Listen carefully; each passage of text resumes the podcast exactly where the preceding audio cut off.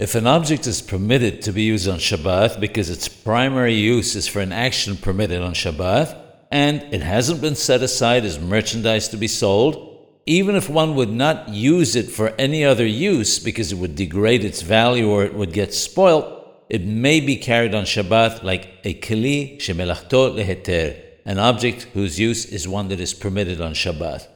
Since it is permitted to be used on Shabbat for its primary purpose, and the owner does not wish to sell it and is not concerned that it may lose its value, there is no issue.